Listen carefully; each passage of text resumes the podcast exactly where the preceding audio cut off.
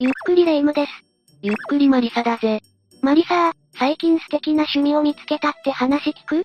まあ暇だし聞いてやるよ。どうした？私釣りにハマってさ、今度海釣りにでも行ってみようかなって思ってるのよ。おお、釣りなんて素敵な趣味だな。私はあんまり知識がないが、川釣りと海釣りではかなり違ってきそうだよな。いつかは船とかを借りて海のど真ん中で釣りとかしてみたいけど、最初は波止場みたいなところでやってみたいの。すげえロマンあるじゃないか。初めてレ夢ムの趣味に興味が湧いてるぜ。なんてひどいことを。確かに今までは聞いてくれなかったよね。だってレ夢ムが提案する趣味って天井の木目数え、街中で落ちている小銭探し、ランドセル鑑賞とかろくな趣味じゃなかったじゃねえか。改めて聞くととんでもないことしてたわ。まあとにかく、レ夢ムが海釣りにハマったのなら私が面白い話でもしてやるよ。何かな？恐怖。港で本当に起きた恐ろしい怨霊事件。これをむっつ、ランキング形式で発表するぞ。私に海釣りさせないようにしてるでしょ？それではスタートだ。だいろくいは、林田港だぜ。林田港は香川県坂出市林田町にある港の一つだな。港って事件との相性がいいわよね。すっごい不謹慎だけど、刑事ドラマとかでも悪役が海に何かを沈めたりするし。裏世界みたいな、黒い組織に関連したドラマでもやらかした人が沈められていたりするよな。夜中になると人気もないし、色々と証拠隠滅にいい場所でもあるのかもしれないな。本題に戻るが、この林田港ではかつて車ごと海に落下した事故が発生しているんだ。にせんじゅうねんだいのこと、夜中に飲酒運転をしていた男性 A という人物がいたんだ。飲酒運転なんて自業自得じゃない。とはいえ命を落とされると悲しくなってしまうけど、男性 A は会社の飲み会の帰りに終電を逃してしまったことで、そこまで遠くないから大丈夫という思いで飲酒運転をしてしまったそうだ。男性 A は飲酒で平衡感覚を失ってしまっていたことからハンドルを誤操作してしまったことで落ちてしまったと推測されているぞ。あらら、飲酒運転なんてたとえ数秒でもどんなことになるかわからないね。その翌日、午前しちじ頃に港に出勤した船の乗組員が、海底に沈んでいる車に気づいて警察に通報。海に落ちてから数時間以上経過していたため、男性 A は見つかった時点ですでに命を落とされていたぜ。ご冥福をお祈りいたします。実はこの話はここで終わらないぜ。え？何かあるの？実はこの林田港では、同じような事件が過去に多発していたんだ。過去に林田港に落下してしまった事例は記録上ななどあり、それもすべて深夜に発生している事故のようだ。ハンドル操作を誤って落下してしまった人以外にも様々な形で落下してしまっているぜ。どんな感じで落下してしまうの？車止めを乗り越えて落下してしまう人などがいくつかいたそうなんだぜ。そうなると、完全に車の誤操作よね。ただ、大抵は運転手の不注意が原因らしいな。ええ？そんなみんなの不注意で同じような事故が発生することってあるの？だからこそ、恐ろしいのかもしれないな。どの事例でも事故が発生しているのが深夜だったため、見つかった頃には、といったパターンで全員が犠牲になってしまっているようだぜ。それに伴って、幽霊の目撃情報というのもいくつか報告されており、何かしら悪いオーラが漂っているのかもしれないぜ。どんな目撃情報なの？基本的には人間の幽霊のようで、目撃情報の中にはびちょびちょに濡れた男性の霊などもあるそうだぞ。できるだけ夜中に近くを通らない方がいいのかもしれないわね。ちなみにとある噂では、チンピラ系のドライバーが運転を誤って落下したのでは？と噂されていたりもするんだ。うーん。とにかく車は安全運転でお願い。だいごいは、渓流だな。ここで紹介するのは少しだけ港とは違うが、国内にある渓流だぜ。渓流、観光に行きたい。当時小学生であった A 君は、その日は祖父に教えてもらった渓流の奥地で釣りをすることにしたんだ。夏の日の思い出かな？夏かどうかは知らんがな。小学生だった A 君にとって、大自然の中を一人で歩くのは大冒険で、胸を躍らせるような一日だったという。奥地に着き、早速釣りを開始。約にじかん程度釣りをしながら大自然を堪能した A 君は、釣り具を片付けて帰路に着くことに。その帰り道、恐怖体験が起きてしまうんだ。ドキドキ。おい、お前。急に後ろから声をかけられた A 君は後ろを振り向くと中年の男性が、一人でこんなところいたら危ないぞ。そう注意して中年男性は去っていくんだ。あら？ただのいい人？少し恐怖を覚えながらも A 君は駆け足で帰宅することに。その数分後、おい、どこだ、見つけたらやるぞ。先ほどの男性が怒号を上げていたんだ。えー、この数分で何があったの？すると男性の声は次第に近づき、その恐怖に怯えながら無我夢中に走り続けている A 君。気がつくと近づきつつあった男性の声は遠ざかり、無事家に着くことができたんだとか。その男性の正体って何だったのよ。それは今でもわからないんだそうだ。ただ確実なのは、その男性は確実に自分を追っていたということだけ。それから大好きだった渓流に釣りをしに行くことはなくなったのだという。だいよんいは、西分漁港だな。西分漁港は高知県にある漁港で、かつて特攻隊が所属した漁港があるんだ。特攻隊。歴史の重みを感じさせるわ。歴史の重みとレイムが言ったが、ここでは戦争にまつわる謎の出来事があったんだぜ。どんな歴史かしら？日本ではちがつじゅうごにちに終戦記念日があるように、はちがつじゅうごにちは第二次世界大戦が終戦した日としてみんな認知していると思うぜ。この漁港では、終戦となったはちがつじゅうごにちの翌日、じゅうろくにちに不可解な出動命令が出たという事例があるんだ。特攻隊が出動命令？でも出動するところなんてどこにもないはず。ああ、だからこそ不可解な出動命令なんだ。ただ謎はここで終わらず、この不可解な出動命令で集まった特攻隊は、全員が命を落としているぞ。ええ？なんで命を落とすことがあるのよ。だって終戦したんじゃ。じゅうろくにちは、謎の爆発事故が発生しているぜ。はぁ？そんな偶然が重なったら何か仕組まれたんじゃと思っちゃう。この件については、現在でも真実は明らかになっていない状態だな。もしかして、この漁港はこれが原因とも思える心霊現象とかがあるの？残念ながらそうだな。足のない人間の幽霊であったり、皮膚のただれた霊などが頻繁に目撃されているそうだな。現在でも毎年、隊員の人たちに向けた慰霊祭が行われており、全国からたくさんの人が訪れているそうだ。私も機会があったら赴いてみることにするね。だいさんいは、おじゃが池だぜ。おじゃが池は千葉県にある貯水池だな。おじゃが池なんて読み方するとは全く思わなかったよ。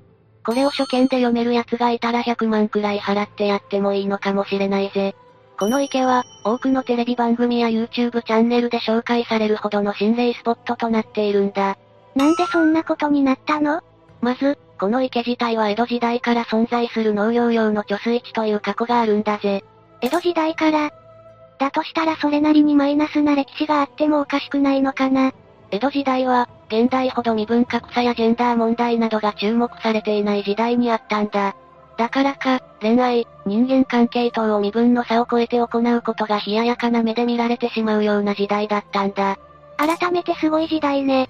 タイムスリップしてみたいと思うこともあるけど、いざ行ってみれば生きにくい時代だったのかもしれないな。そんな時代に、このおじゃが池の近くで身分の差を超えた恋愛をしていた人がたくさんいたそうだ。言葉にするだけなら、ドラマチックで素敵なように思うかもしれないが、当時はかなりリスキーなことだったぜ。そんなリスクも厭わず、愛し合う恋人たちが集まっていたのがおじゃが池周辺だったとされているんだ。なんだか素敵に聞こえるわね。愛は常識をも超えるに違いない。だが、そんな愛にもいつかは終わりが来てしまうんだ。ああ、辛い。とある日のこと、ここが身分格差などを超えた人間関係が構築されていると江戸幕府の人間にバレてしまうんだ。ええ？どうなっちゃうの？恋人たちは、白を切る人間もいれば、何も言わず自供する人間と、様々だったんだ。だがどんな言い訳を聞こうと疑わしき者は罰するとし、容疑のかかる人間全員が処罰に下されることとなったんだ。こうして処罰を下された人間の中には、命をも奪われてしまう人もいて、その人間たちは全てこのおじゃが池に沈められたとも言われているぞ。そんな歴史があるんだね。名前はヘビがなんちゃらかんちゃらなのに、実はヘビの関連した歴史もあるみたいだな。もともとここに住む大蛇がいたことが起源とも言われているな。私的には恋人の話の方がインパクトあるかも。そんなおじゃが池は、そんな歴史もあるからか心霊現象の報告がかなりあるんだ。やっぱり、男女の霊とかそんな感じなの？まさにそうだな。男女の霊や、ずぶ濡れの人間の霊の報告以外にも、どこからか人の声がするなどという報告もあるんだぜ。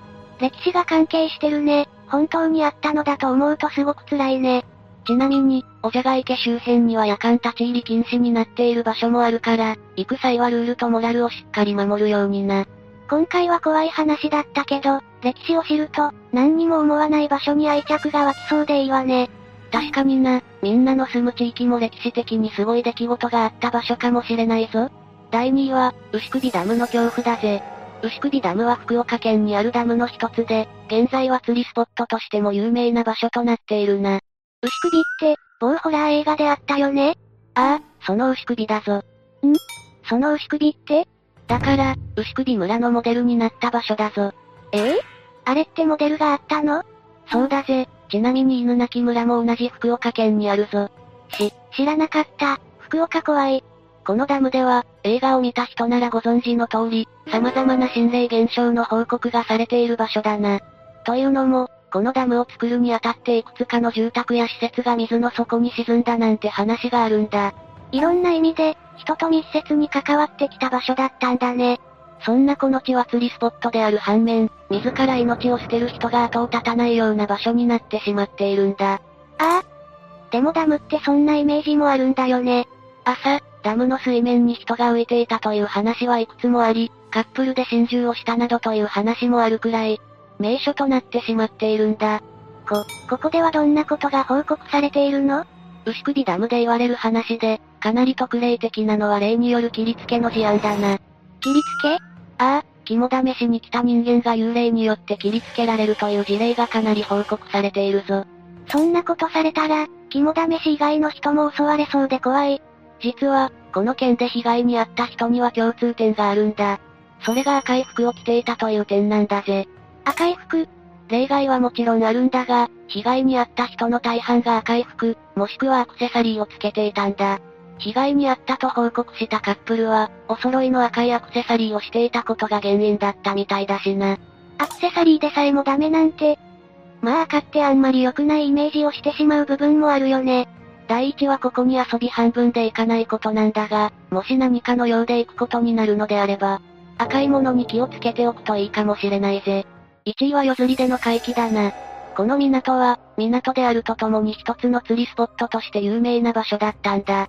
今回紹介する話は、その港に釣り仲間よにん組の男性たちが夜中に訪れた話だな。夜に水辺に行くってだけで私は怖くなってしまうわ。よにん組は夜中にじ過ぎに集合し、そこからいちじかん程度車を走らせ港に向かうんだ。おのおの釣り具を車に乗せ、出発。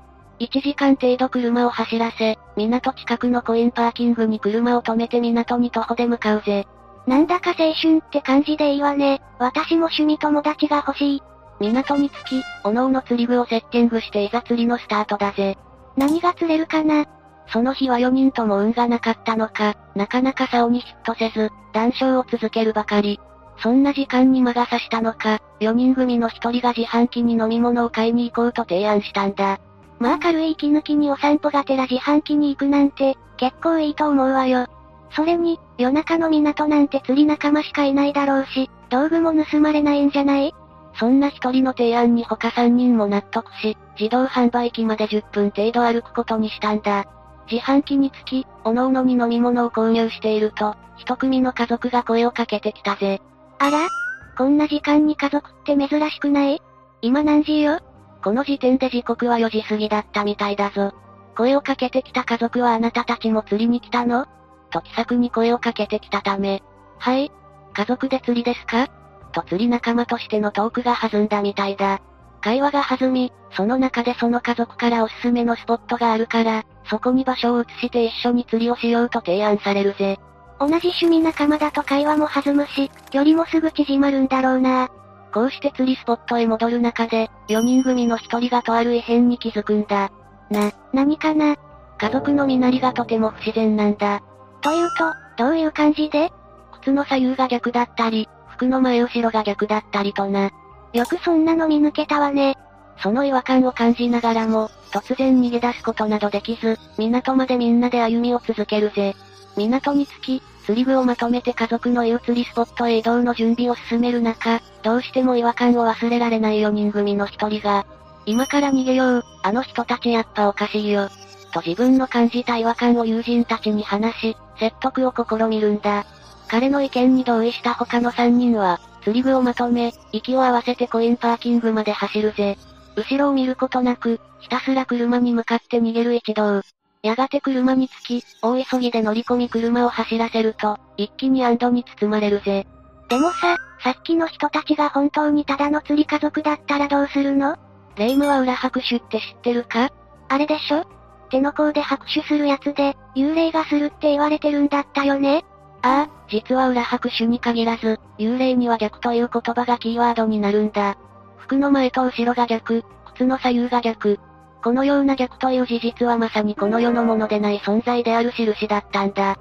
じゃあ本当に男性よにん組のひとりの洞察力に感謝しかないわね。ああ、後々先日の話を調べてみると、過去に家族が無理心中を行ったという過去があったそうだ。その家族が、彼らを迎えに来ていたのかもしれないな。というわけで解説は以上だ。やっぱり釣りは川だけにしようかな。せっかくなら海も行ってみた方がいいと思うけどな。でもマリサがこんなこと話すから。それでは今回はここまでにしよう。みんなが知っている港にまつわる話もぜひ聞かせてね。知っている人はコメント欄に書いてみてくれよな。それでは最後までご視聴ありがとうございました。